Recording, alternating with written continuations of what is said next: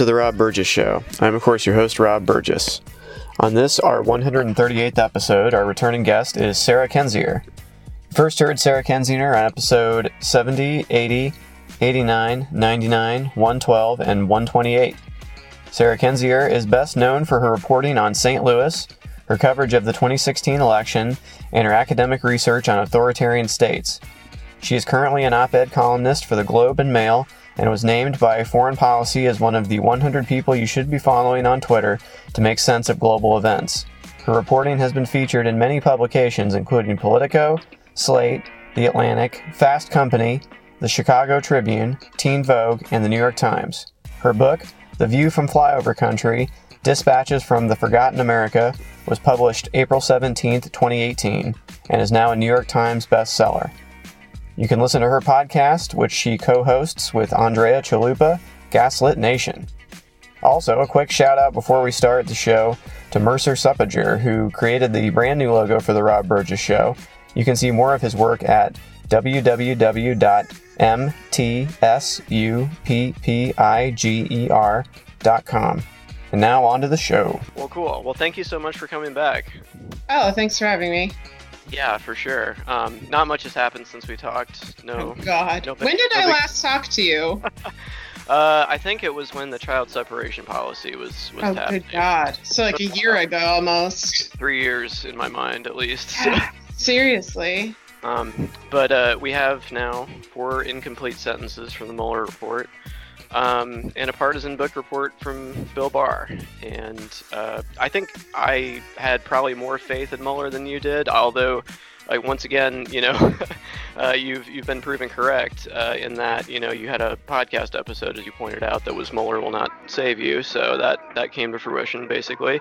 Um, uh, first of all, I mean, let's let's just start with the collusion. Uh, it, what do we we know what's out in the open? We know what we see every day. How does that not count? Um, Adam Schiff, I thought, brought this up rather well the other day in the House uh, committee that he spoke in. Um, what about Russia if you're listening? Does that not count? Does Don Jr.'s meeting not count? What about everything else we know? How does that all not all count just because it's happening in public? Yeah, it's extremely frustrating because this has been playing out in public, you know, not just during the administration, but during the campaign and then for decades before the campaign and all of these documented illicit relationships that he and members of his team have had uh, with various oligarchs, mafiosos, and sometimes officials. I feel like the Barr memo, um, you know, that four page memo with 64 actual words from the Mueller report, uh, purposely labeled it Russian government to try to narrow the scope and to make all of these meetings, like, for example, the Trump Tower meeting uh, with Don Jr., uh, fall out of the, um, the category of conspiracy because it's not like literally Putin in the room. But you know, we've gotten pretty close. like when Trump went and asked Russia to get Hillary's emails at a press conference, you know, when he committed obstruction of justice by firing Comey and partying with, uh, you know, Lavrov in the Oval Office the next day and then bragged about it on TV with Lester Holt. Like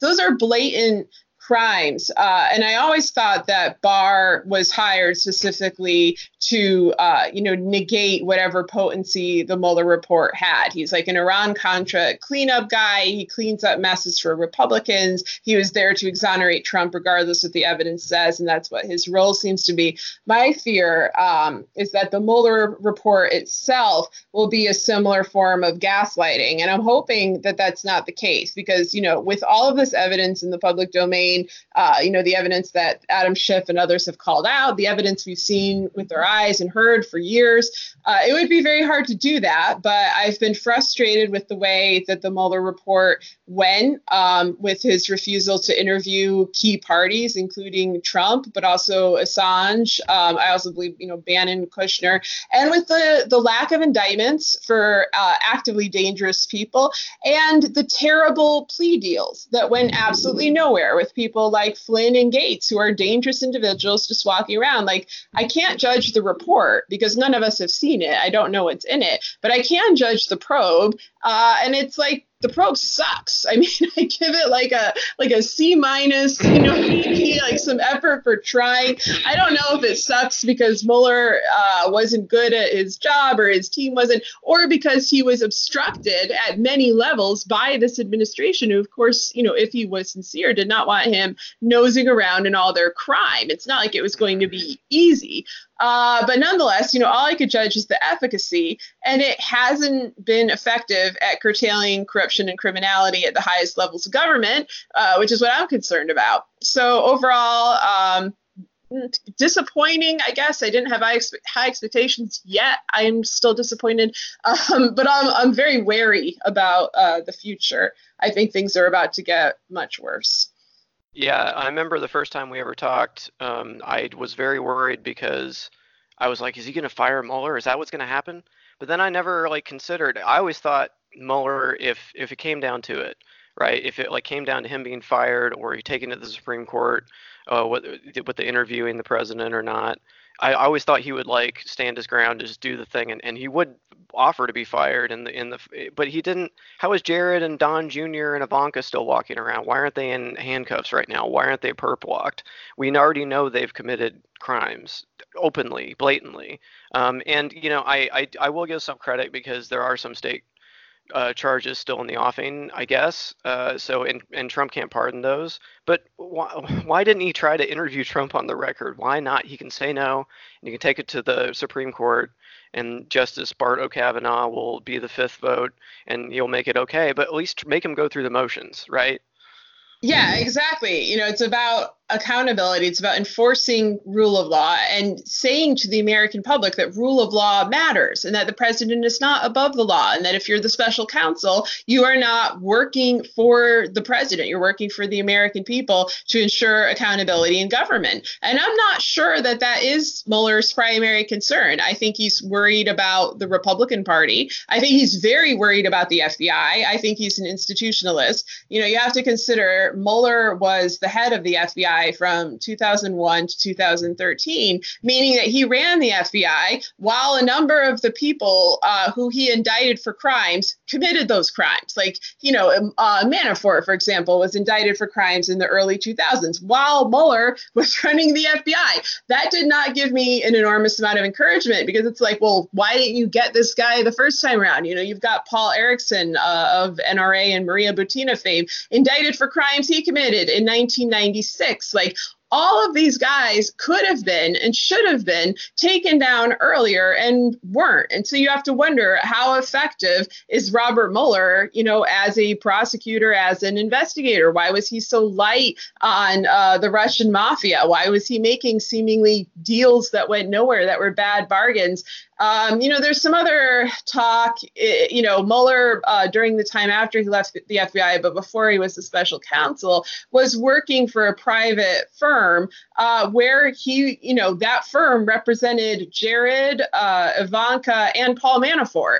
And from what I've read, you know, Mueller was not directly working on those cases, eh, but the person who waived the potential conflict of interest there is that woman that used to work for Jeff Sessions that CNN just hired to be their propagandist. Like I was rereading the information about that and I was like, oh my God, well then her name pops up again. It all looks a bit suspicious. I mean, I don't want to think that Mueller was like, a long con and that the whole thing was fake because obviously you know there were a lot of people indicted there were a lot of charges brought actual things you know were investigated and happened but I don't know whether his loyalty to country supersedes uh, his desire to not have the FBI in his own record kind of implicated, not in a criminal way, uh, but just in a kind of a humiliation way. Like, good Lord, why didn't you do anything to stop these people from getting into power? And I think also to some extent, he's a Republican loyalist. He's a friend of Barr. He's going to give all these guys the benefit of the doubt when they absolutely don't deserve it. And uh, I wonder how much that weighed on the investigation itself, you know, and his faith in American institutions, and that we're just going to kind of bounce back from this. You know, Comey is the same way. He's out there saying, "Oh yeah, just give it a couple of years, we'll be fine." Like we are not going to be fine, and we were not fine before, and we're certainly not fine now. So. Uh, yeah, it, it is very frustrating um, that this massive danger to national security is not uh, resolved in any meaningful way. Like we are certainly no safer than we were before the probe began. Yeah, and how is it that just every rock you kick over with these people, there's just a festering pile of corruption? like he had to have turned over something, and to and to say that there's uh, no collusion and, and he can't make a final decision on obstruction, I, I what was your job? Like that's your whole job. I thought that was the thing you were going to tell us. Yeah. Um, what? No, it's yeah. It's so wussy. Like I, I'm just like, where is your courage? Like you have so much power here. Like you're literally at a position where you can determine to some degree the course of American history, and all of the evidence in the public domain is on your side. Like it's very hard to say that Trump did not commit obstruction. Like we saw it. He did it on TV with Lester Holt. Yes, you know, exactly. The easiest way. It's not like some sort of complicated financial dealing that you're going to have to explain to the American people. Like we can just watch the video. Um, and he still won't do it. So I don't know if he's gutless. Uh, I don't know whether this was a little maneuver. You know, he's going to kick it down to Barr, who of course is going to obstruct it, or kick it to Congress, um, you know, which is not going to act on it with a Republican majority. Either way, I mean, I just keep thinking if I were him right now and I felt that my report were misrepresented grossly by Barr uh, and by the mainstream media, who, who had this endless parade of headlines saying Mueller report says this, mm-hmm. Mueller report says that, mm-hmm. when there's no Mueller report to look mm-hmm. at. If I were Mueller, I'd be really pissed. I'd be like, oh my God, I spent you know years on this investigation and you are butchering the results. You're misleading the American public on a serious issue and you're causing a crisis. And I'd come out and I'd hold a press conference conference mm-hmm. and I would correct all those errors. I don't understand why he's not doing that unless he wants people to think that this might be true and he wants this narrative to set in. I do not understand uh, the hesitancy. You know, this is not the time for silence. I sort of understood as he was doing the probe uh, that he wanted to keep quiet to not, um, you know, mess up on the the protocol of it and you know just basically like give information away that would make it less effective as an investigation. But that time is done. You know, he needs to speak up. And I just keep thinking, like, you know, so many people put their lives on the line to confront this administration and its players every day. And you are, you know, just so pampered and in your little DC enclave, and you won't come forward for like when the American people need you to fulfill your basic professional obligation. Like, what is wrong with you? I, I don't get it. You know, not a fan. so. Well, he's a private citizen again, right? He could just come out and say anything that's not classified, right? Yes, exactly. And you would think that he would feel obligated to just because of the news cycle, because of the mm-hmm. headlines. I just know as an individual, if I had a ton of headlines and major papers about a serious national security issue, like falsely representing what I've said. And I think that we can basically say that that's happening because even Barr's memo said Trump was not exonerated. And then you get these mm-hmm. headlines and you get Trump saying, I'm exonerated. And then, you know, people just, mm-hmm. just kind of blindly agree with it. You think he would want to make clear uh, what he thinks happened, you know, what effect it has on our national security, how safe are we as citizens, what does this mean for our government? And it's as if he's just checked out uh, and he doesn't care what happens next, or he thinks that it's like a foregone conclusion what happens next. Mm. I mean, my biggest fear is that this is a sort of i mean i hope that this isn't the case because this is like too dark but it's trump so it's like i can't rule anything out uh, that this is a kind of reality tv show layout where what they want is for everybody to say okay barr put out a load of crap what we need is the mueller report we need the sincere in-depth well investigated mueller report to tell us what went down and i worry that the mueller report will be a giant gaslighting piece of garbage and then but what will have happened of course is that all the Democrats will have said, yes, I place my full trust in Robert Mueller and his report, and then will be forced to reconcile themselves with this document. So I would encourage everyone to just hold off on having any opinion of the Mueller report until you see the Mueller report. That's the only time that you can have an opinion. And if it doesn't represent things that we've seen with our eyes and ears, if it leaves out events that we've personally witnessed, uh, which we have because Trump is so uh, loquacious on, on Twitter and on television, then I would question, uh, you know, whether there were biases that went into the construction of that report. Um, I don't know why for, and for what reason, but I think we can still just use common sense and identify them. Hope it doesn't come to that. Mm. Wow. Yeah. Well, I sold all my It Can't Happen stock in 2016, so I'm I'm out on that game. So whatever. Anything could happen, I guess. But um, you know, okay. So I heard your most recent Gaslit Nation episodes, and uh, they've uh, especially the one prior to this last one with the impeach normalization one. Uh, it was a very emotional episode, but it strangely made me feel like, yeah, I'm I'm not crazy. Uh, people are as upset as I think they should be. Finally. Um, about this, at least some people are. Um, I wish more people were, of course, but um, the comment uh, that you guys uh, honed in, homed in on for uh, the Manafort judge about him leading an otherwise blameless life. Um, what a statement that was! Wow. I mean, because if somebody that blatantly corrupt can't get uh, at least a stern talking to when they get sentenced you know like what what's hope is there for me you know? Yeah i mean that's one of the reasons that i'm i'm worried about the mueller report and that i'm worried that it may paint a you know erroneous portrayal of things that we see because of statements like what that judge said which you know i think even the republicans were kind of like holy shit you know like otherwise blameless life. Uh, it's one thing to give him a minimal sentence and of course as i mentioned on the show that judge um, you know while an asshole was also threatened he was threatened mm-hmm. over the summer he had to have a private security detail the jury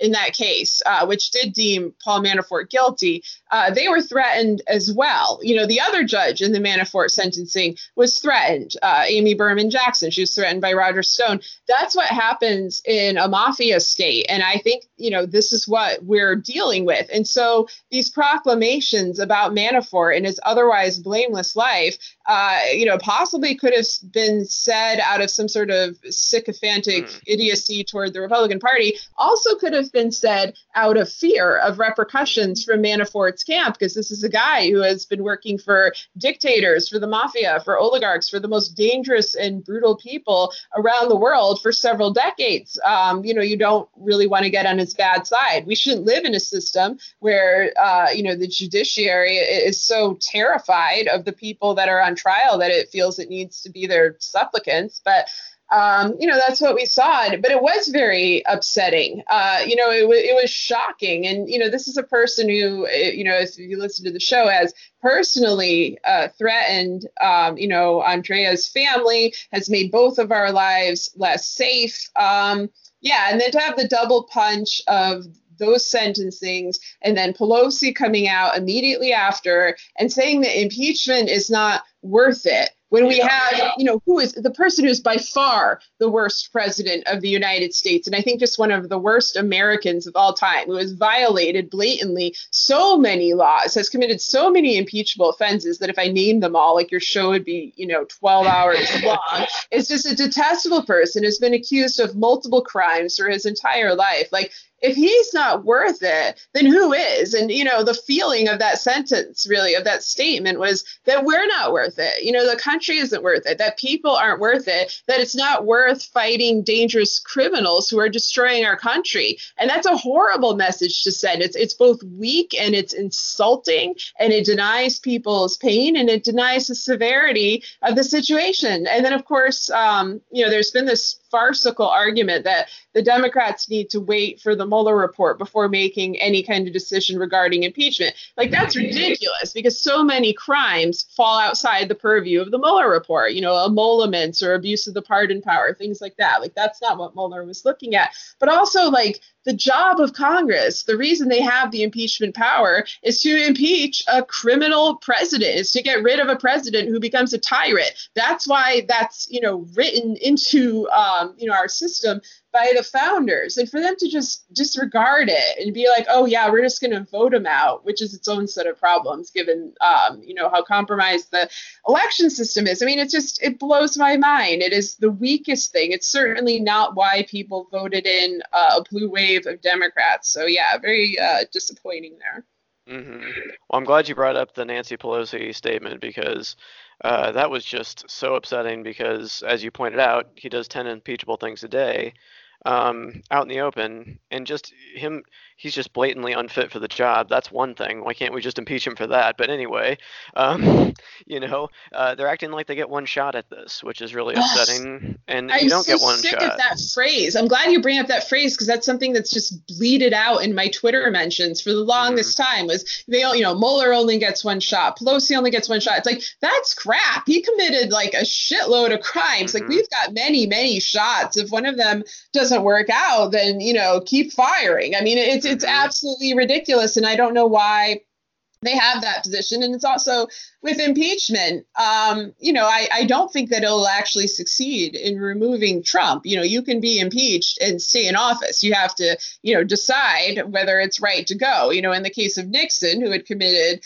uh, you know felonies he decided to resign before you know he could be impeached because i think he saw what was coming down the road for him. With clinton um, in a case that you know while what clinton did was disgusting it was you know a republican witch hunt. It was an attempt to get clinton removed from office that was the goal. And then they were looking for a crime. It wasn't that they found a crime and then needed to remove him. Uh, that was different and he stayed trump has committed uh, you know countless crimes he will never go. I mean i think even if he's voted out we're going to have trouble getting him to Mhm. leave. He's going to say that it's rigged and he's just going to sit there. Um, so the point of impeachment is not necessarily to remove him. I mean ideally it is. The point is to get information out to the public. And we've had hearings that have been very effective in doing that. You know the comey hearings early on were effective. The cohen hearing more recently was effective. And the democrats don't seem to really want to do that either. And when they have a hearing uh, like they did you know the one where schiff spoke recently about russia they're very ineffective at promoting it to the public. Like i don't get why they're not oj trialing the shit out of this. You know i work enough in media to kind of know how to hype something up how to give it attention.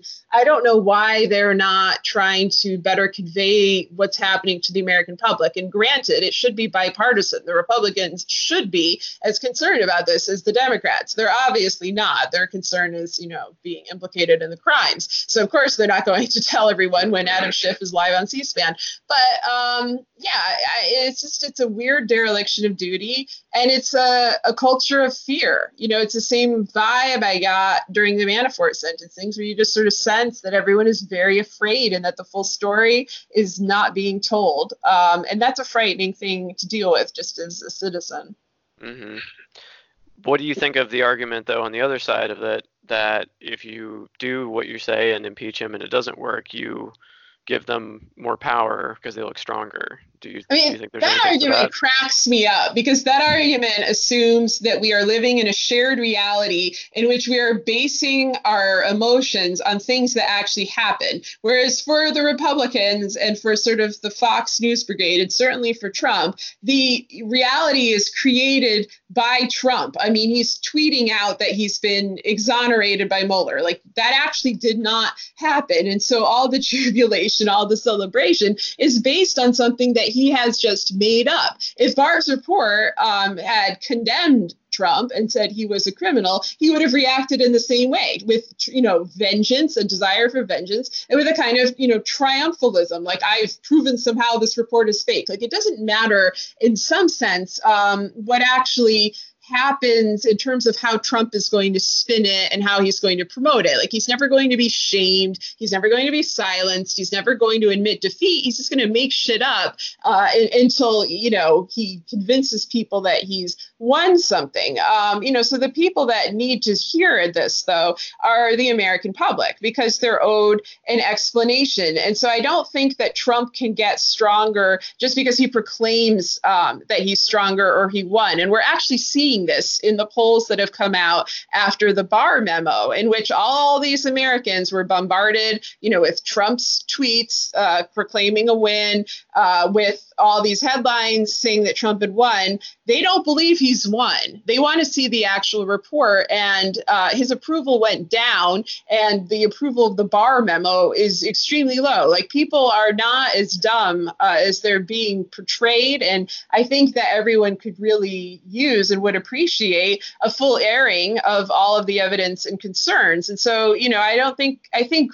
having impeachment hearings is a win-win uh, for democracy. Uh, you know, in terms of what it does to Trump on a practical level, you know, that's much less uh, clear. But in terms of what it does for our democracy, for establishing rule of law, um, for bringing, you know, uh, issues that have been shrouded in secrecy uh, and criminality to light, th- that's a very positive thing, no matter how Trump reacts to it. Yeah, and and kind of one of my thinking is based on this Barr memo, I, I think that there's probably a lot of really I mean, there's got to be, right? There's got to be some really terrible things that aren't necessarily crimes that I don't think Trump would want people knowing about. So that's kind of my hope too, is just that there's just enough sliminess in there that Republicans find themselves defending, and they might have a moment of self-reflection. I, they haven't had one yet. What do I know?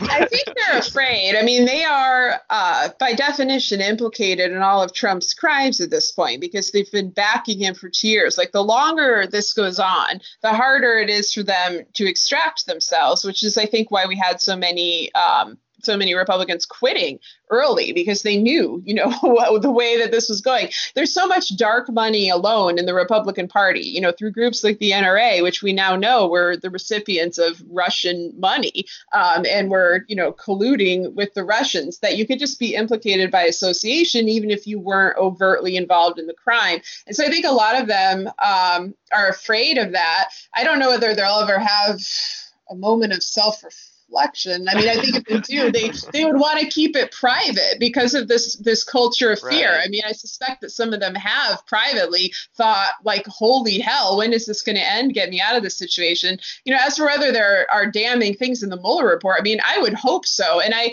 I do kind of wonder um, whether, kind of similar to his indictments, there's a lot of damning information that skirts around the worst parties, basically Jared, um, you know, Trump, obviously Ivanka.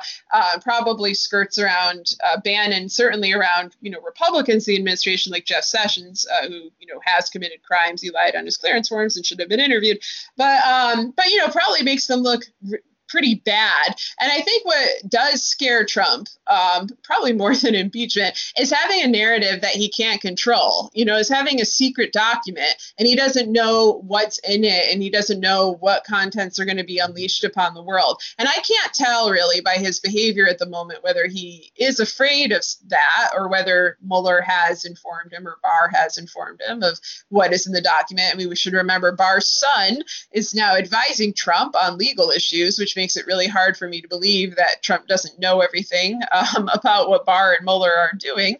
Uh, you know, but it, it's hard to say. I know he's uncomfortable with that because then his little spin team has to leap into action and come up with some sort of counter narrative. And they're very, you know, they're good at that once they have, once they know they're supposed to do it. They whip up all kinds of bullshit and they're pros at it. But um, whether they've done that yet, I don't know. Yeah, I mean, going back to the states, though, it is amazing that when these people come under even the slightest bit of scrutiny, it just it, it's just a total scam, fraud, every kind of criminality you can imagine. But it's like, you know, I like people like Preet Bharara. I do. I really like him a lot. I think he's got good opinions on a lot of things. I would ask, and I know other people have asked him before. It's like, come on, this was happening right in front of you, and you didn't prosecute him then. Yeah. Like, what was going on? Like, why yeah. not? I mean, I've wondered, and I I feel the fact that he was fired early uh, makes me think he was trying probably to prosecute people oh, because yeah, all the absolutely. people that were fired right, early were people right. who were involved in that process you know researchers as well who were looking at the russian mafia but yeah i mean this went on for such a long time that's why I don't have faith in the state court system or city court systems because they've turned a blind eye to these crimes for several decades, and not just with Trump, but with Manafort, um, you know, with Stone, with a variety of players associated with the Russian mafia, with white collar criminals, with Wall Street criminals. I mean, it's just been the same thing over and over again. Um, you know, and it, it, has broken my. I mean, it's not like I had great faith in the system to begin with, but it's it's even worse than I knew because one thing uh, that I can't figure out is since all of these people were under FBI investigation or adjacent to someone who was, like Manafort was under FBI investigation in 2014, uh, Trump's business partner slash FBI informant slash Russian mobster Felix Sater um, was often under FBI investigation. Uh, I think it's probably likely that Trump was under FBI investigation, according to the Steele memo. Um, he had been since at least 2011. Now, you know, it's one thing to not prosecute them. That's bad enough. But when they start making a serious run for president and they win the nomination and now they're getting national security information and you know that they're hooked up with a transnational mafia syndicate, like you're just going to let that happen. You're not going to like try to put a stop to it or speak out. And, you know, of course, with Comey, he did the opposite. He did everything he could to help Trump. He went after Hillary Clinton. He, you know, he lied about, and the New York Times lied about the FBI um, investigating all of this. And that was one of the great frustrations of 2016 is that that all happened out in the open as well. You know, like with Paul Manafort, you didn't need to look far and wide to find out about his crimes. You could go on Wikipedia, like they were listed. You know, you could th- say to yourself, this is not a guy we want running um, a major presidential campaign and having access to top secret classified information. Uh, you know, we obviously don't want Trump doing that as well.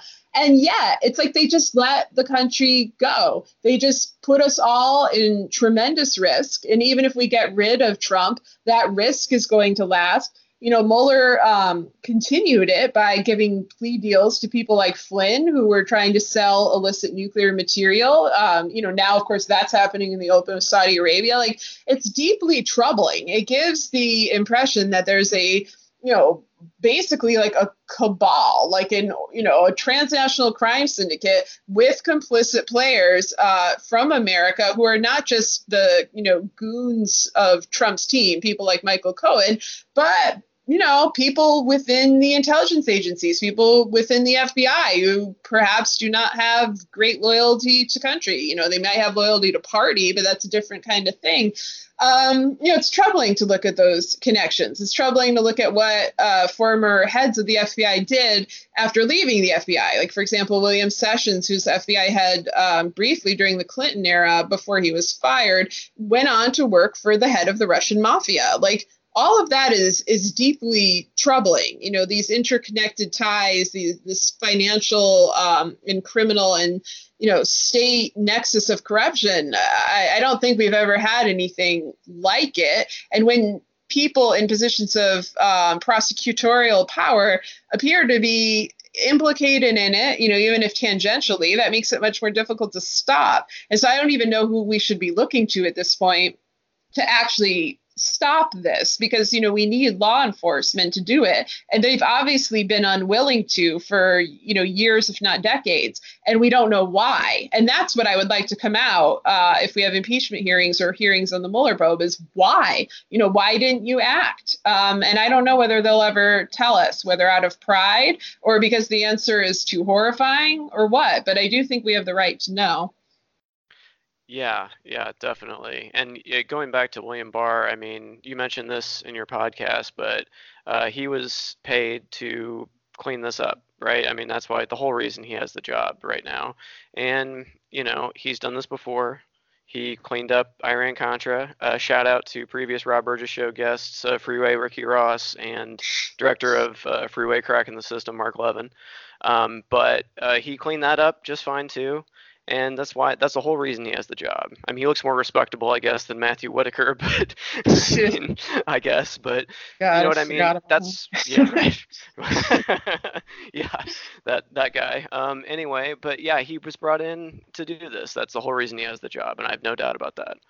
Oh yeah, and he wrote me- those memos, you know, on top of Iran Contra. Uh, you know, more recently, he wrote memos condemning the Mueller probe, saying that instead we should be investigating Hillary Clinton and Uranium One, which of course is now what the Republicans are proposing we do. You know, they want to close out this chapter of investigating Trump and then move on to investigating the Democrats, um, you know, for fascist crimes. I mean, honestly, I would like a actual investigation into why the Obama administration dropped the ball on a lot of these things. Like, for example, uh, since we've talked, there was that BuzzFeed expose about how the Treasury was infiltrated by Russia in 2015. Like, I would like to know why nothing was done about that. I don't think we'll ever get a normal, nonpartisan, non witch hunt like investigation, but I do think it's a valid topic. Um, you know, all they want to do is turn, you know, do a 180 at this point, uh, put the investigators in jail. This is such a classic uh, authoritarian tactic. You know, this is what you see in every democracy that transitions into an autocracy is, you know, a failed investigation results with everyone who had inquiries in knowledge, um, whether they're journalists or officials, being locked up. Uh, so, you know, obviously that worries me a lot. Um, and you know, the the talk of that has kind of started to go down after the initial rush, um, in part because I I mean I'm hoping that behind the scenes people are planning to put the actual uh, unredacted, unedited Mueller report out. Um, you know, but it's it's very troubling because they just, you know, it, it's purely about power and force. You know, there's no regard for actual rule of law uh, you know, Barr does not have it. These uh, pundits and writers who think he respects it are out of their minds. You know, there's nothing to indicate that he does and that he's anything other than a cleanup lackey um, who will lie and who will obfuscate for his own purposes and for Trump. Um, it's pathetic. You know, the same thing is true of Kavanaugh. We do not have, you know, uh, legal officials that respect constitutional law. And I don't know where we go as a country when that's the case. Mm-hmm. Yeah. Oh, that's just so galling. And I just, I can't believe what, what Mitch McConnell has done to this country. Yeah. it's just the worst. Like, it's like when that happened with Merrick Garland that was like I think I think we broke something that really like we can't get back from until we address that like we, yes and that's yeah. still a mystery to me and I you know not to sound too conspiratorial but when I look at all of the things that were happening around that time um, you know in terms of Russian infiltration into various bodies of government you know like for example the treasury I try to think of like what leverage could an outside party have had over our country or over the Obama administration administration specifically to make them uh, so weak-willed and so unwilling to really put up a fight. Um, you know, they acted as if they were extremely confident that Hillary Clinton was going to be elected, and therefore they didn't need to worry about this issue, and everything was going to be okay. Which is, you know, just so uh, so remiss and irresponsible. Uh, but also, you know, in the background, there were all these serious security breaches. You know, we had the State Department hacked, the DoD hacked, and later we had the DNC and the RNC hacked. You know, we had just everything, like a big you know national security compromise you think that they would want to be extremely careful that our, an already fragile system of government does not get further hijacked by things like abusing uh, you know how supreme court seats are filled. But instead, there is just so much timidity and passivity and kind of, oh, don't worry about it, guys. It's all going to be all right. It's like, no, it is not. And, you know, we will bear the consequences. Like, we, the people, like, we, the ordinary people, are going to hurt the most um, from this dereliction of duty. And we are.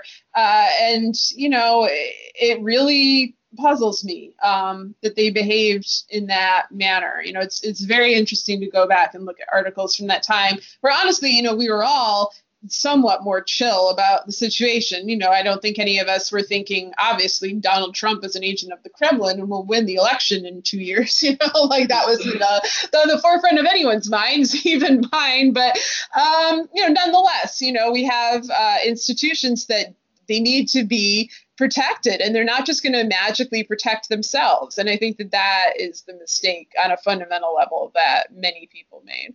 Mm-hmm. and i think yeah a lot of people had you know blind faith that well at least this part will still work.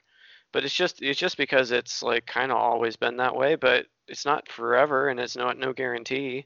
I mean there's there's no like there's no, there's no money back guarantee on this. It either is or it isn't and it is not because people stop doing it. I mean look what happened to Turkey. Look what happened to Hungary. Look at what happened to you know go down the line. Oh yeah. Um, and once so. you lose the judiciary, I mean that's the most important thing. That was my biggest fear once he won. You know that was the thing that I was most looking at. And when people like um, Preet Bharara or Sally Yates began to be fired, I was like, oh God, you know they are doing this uh, you know classic maneuver. And then um, you know of course at the Supreme Court that really capped it. I don't know um, how we get the country back from here, although I'm interested in these proposals that you know are about expanding the Supreme Court to try to um, overcome this corruption. But yeah, I mean, you can turn, you know, to an autocracy and not easily return to a democracy. We will be dealing with the national security consequences for a long time. And also with the fact that we have a lot of traitors. You know, we have people who are out selling state secrets. We have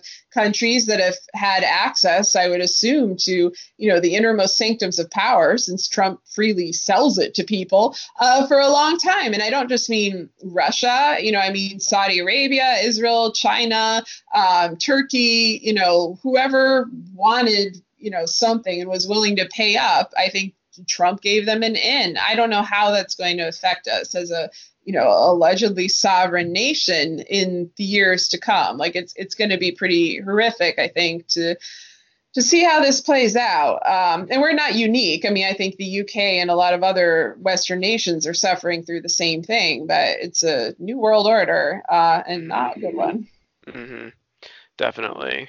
Well, um, you know, that does make me nervous for the future because, you know, I mean, let's face it. I mean, he, Trump is a genius in some ways, and he's just really he's not very smart in other ways. He's just plain not not very intelligent, and you know, like there's certain things that he does that he could be more effective, right? If he just didn't shoot himself in the foot all the time. But I feel like the danger is somebody else that isn't as I don't know, lacking in certain ways, We'll see what he's done, what he's broken, the ways to get in, and they'll go the same route, and they just won't be as blatant about it. Oh yeah, and I think we already have that in people mm-hmm. like Mitch McConnell. Oh, yeah. You know, right, we right. have these and Pence. Um, you know, these sort of traditional Republican, underhanded, you know, snakes who people don't kind of see as prototypical autocrats. You know, they're not acting like demagogues. They're not having mass, you know, hate rallies in the way that Trump is. But in their disregard for rule of law, uh, in their abuse of power, you know, they're acting in that tradition, and they're able to navigate the bureaucracy very effectively. And I do think it's possible that we'll have a slicker successor. You know, my fear has always been because I think this is clearly Trump's goal is to put a dynastic kleptocracy to install, you know, probably Ivanka, but also possibly Jared in a position of power. And I think we have foreign countries that are very interested in having, you know, one of those two be in a position of power. Um, and we certainly have a Republican Party that does not want free and fair elections. You know, they're actively trying to suppress the vote. They're welcoming election interference and, you know, cyber interference and uh, you know, I don't know whether we're going to have a free and fair presidential election like again um, in my lifetime. You know, I, I don't see the urgency uh, that should be given to this issue being given to it by the Democrats. I think they're so afraid, as they were in 2016, and this completely backfired on them, uh, to tell people about the threats to the integrity of our system. They think it's going to make people not come out and vote. Whereas, honestly, one of the few things that can offset a threat that that enormous is mass turnout. Is like a real powerful show that you know we are voting for this party uh, and you know your the outcome can perhaps be questioned in a more credible way if we can show strength in numbers. They're just not um, they're not taking this as seriously as they need to. And I know it's early in the campaign process, uh, but we've had so many talks about, you know, candidate scandals at this point, and very little talk about serious structural issues that are going to affect every voter. And I wish that there was more of that. The only person I see really, you know, pounding in on that issue is Stacey Abrams, you know, who of course as yet is not running, but at least uh, she's combating it because she, of course, experienced it firsthand in Georgia. Right. I mean, she ran against the Secretary of State. How is that fair? Yeah, I mean that happens. You know, like in Missouri, we had. Yeah, but you didn't know, he launch an investigation against He did. Well, he launched a group. Jason Kander launched a group called "Let's Let America Vote" Uh-huh. immediately after the election. And you know, I mean, I've sort of hinted at this in previous interviews we did. Honestly, I don't trust the result of the 2016 Missouri Senate election. Like when I looked at the margins, at where he lost, like which counties, like I know the state well enough. Um, it didn't seem accurate to me. It didn't reflect what I saw on the ground covering the campaign. Uh, it seemed off. Uh, the same seemed true of the governor's race. I actually do think Trump won Missouri. Like I, I wouldn't contest that. But Kander, I, I think possibly won as well. And because Missouri is the dark money capital of the U.S. and is also this sort of like petri dish for Republican experience and experiments and you know uh, anti-democracy, I could easily see them uh, doing things with our you know polling machines, our election machines. There was a lot of complaints about things not working. I could see something, for example, like we know that uh, Russia is interested in our polling data. I think an easy way of suppressing the vote is simply dropping people from the polls. You know, having them show up and be like, "Oh, sorry, you're not on here. You've got to go." In counties that they, you know, in areas that they need to target um, know, I think that that possibly might have happened. And there's never been any investigations. Of course, everything I'm saying is speculation, but uh, it would be weird to me if Russia went to these great lengths uh, to obtain all this data, to examine our election machines, to volunteer to be election monitors, which they were doing unilaterally, um, not through the OSCE or something, and then didn't mess with the vote. Like I'm trying to figure out the scenario where they're like, nah, you know, let's not do it, guys. Like that's illegal. I mean, I, I just don't, I don't see that happening with either Russia or the GOP. Um, so, but there's, of course, was no, there was no investigation, so who knows? But uh, yeah, you know, it's it's very troubling. And again, I think that's one of those roads that the Democrats don't want to go down. They don't want to sound like sore losers. They don't want to sound like they're just um, bitching and whining and that they're doubting the integrity of the system. I do think we need to question the integrity of the system when the system's obviously been breached numerous times uh, and there's been no accountability. I think that's pretty reasonable. Well, I mean, I just you think about how the Republicans would act if it was them, and they were ready to impeach Hillary Clinton before she even took office. I remember yeah. there was talk of that. Um, just amazing, and and Democrats get in power, and they're I guess afraid to lose it, but you use it or lose it, you know. I mean, and what do Republic? You know, that is the one thing I'm not gonna say I respect it, but I would do wish Dem- Democrats would take a lesson every once in a while from Republicans. And just like we always say like oh well if this was Obama if this was Clinton what would you say? We never take that next step and be like well maybe we should do that too. Like if they're gonna do this let's you know why don't we dar try that one time? They have everything. I mean, What- how do you think they got everything? in terms of legal activities, they've had good strategies, like the you know grassroots Tea Party esque, focusing on local elections. You know, getting very involved on a, a sort of um, you know micro level. That was smart. Creating a giant propaganda network also smart. I mean, Oh, I'd yeah. rather it not be a propaganda network. I'd rather it just convey accurate information. But you know, and also just sort of you know owning your opinions, owning who you are, like not trying to just be nice and sweet and please everyone. But I mean, the reason that Adam Schiff went viral for that speech, and the reason that Alexandria Ocasio Cortez, you know, so frequently goes viral for the things she says, are not because they're controversial statements, but because they're true, and because we're so unused to hearing someone speak honestly and passionately and in an informed way that the the sheer novelty of it, uh, you know, makes it take off. And I think you know that is what uh, people need to embrace. You know, in the Democratic Party, they need to stop trying to be like, oh, we're the calm and reasonable ones. It's like no one should be feeling calm right now. There's nothing to be calm about. Like when there are children, you know, snatched from their parents and put in cages and sexually assaulted. When we have a Russian asset in the White House backed by a crime syndicate. When we have, you know, uh, elected officials and judges behaving as though they're above the law uh, and no means of accountability. Like there's, and then, you know, climate change and all these other issues that we have to contend with. There's no reason to be calm. And I think the average American is not feeling particularly calm right now. You know, they're watching this sociopathic nuke fetishists, you know, hold the reins of the White House, and they're reasonably freaked out.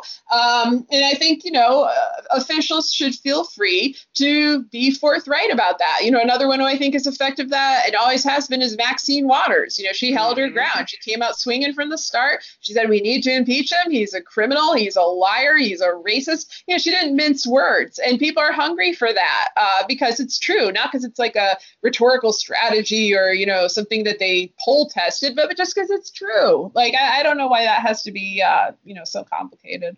Yeah, Maxine Waters was on top of the Iran Contra thing from the beginning too. So yeah, you know, she's been in the game.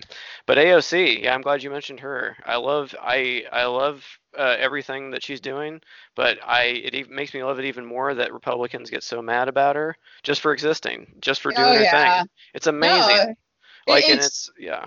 Yeah, she's she's great and I like her a lot and it's it's crazy to me how people see her as this, you know, radical. Like just because historically speaking, the the policies that she's advocating are, you know, they would have been moderate, like during the time of the New Deal or during like Harry Truman's proposed Fair Deal, or even like under Eisenhower, some of the things that she's putting mm-hmm. forward would be moderate um, proposals. But we've gone so far to the right. Um, but you know, I think people respond to just the the pragmatism of her. I mean, she's held up as this kind of radical radical idealist, but many of the issues she's speaking about, particularly environmental issues, she's far more sensible and pragmatic um, than the you know so-called moderate or conservative wing of the Democratic Party. Because you know the reality is, if we don't act on climate change now, we are heading for a humanitarian catastrophe, an economic catastrophe, uh, and their unwillingness to do anything about it. That's you know the idealism. That's the senselessness. You know, not what Ocasio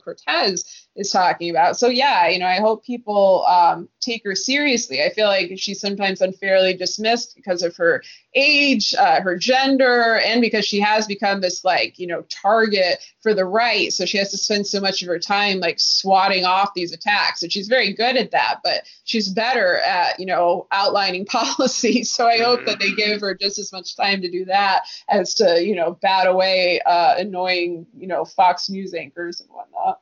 Well, I mean, she had one of my favorite moments of that Michael Cohen hearing when she basically laid the groundwork to get Trump's taxes. I mean, obviously they already had that power, but now it's like she just asked some very simple factual questions, and you know, she got right to it. And you know that was that was okay all right i guess we need to see the taxes then so. yes yeah exactly and so you know she laid that groundwork and again i'm kind of like okay so where yeah. are the taxes you know right. like i'm i'm working on a book now and like one of the things that i was writing about um, earlier this week was the fact that you know the czech stasi like back when it was you know the czech uh, socialist republic you know in the 1970s there were these files that were found in 2016 saying that Trump had struck up some secret deal with a branch of the American government, unnamed in these documents, to not pay taxes for the next uh, 30 years. So I guess, you know, from 77 to um, 2007. And like that sounds insane, but the document also laid out all these other things which came true that Trump was contractually obligated to have three children with Ivanka and Trump, I mean, with Ivana, excuse me. Um, and Trump run, run, for president in 1988, which he nearly did. And then again in 1996, which he nearly did. Uh, you know, they're very strange documents. They came from the monitoring of Ivana Trump, you know, of course, was from the Czech Republic. Her father was there. He was working as an informant. I am wondering about these taxes because it, it is bizarre to me that we are this far in. We are now on like year four of asking for Trump's taxes, and that this isn't considered, uh, you know, a crisis given his incredible history of corruption, bankruptcies, um, you know, mafia ties.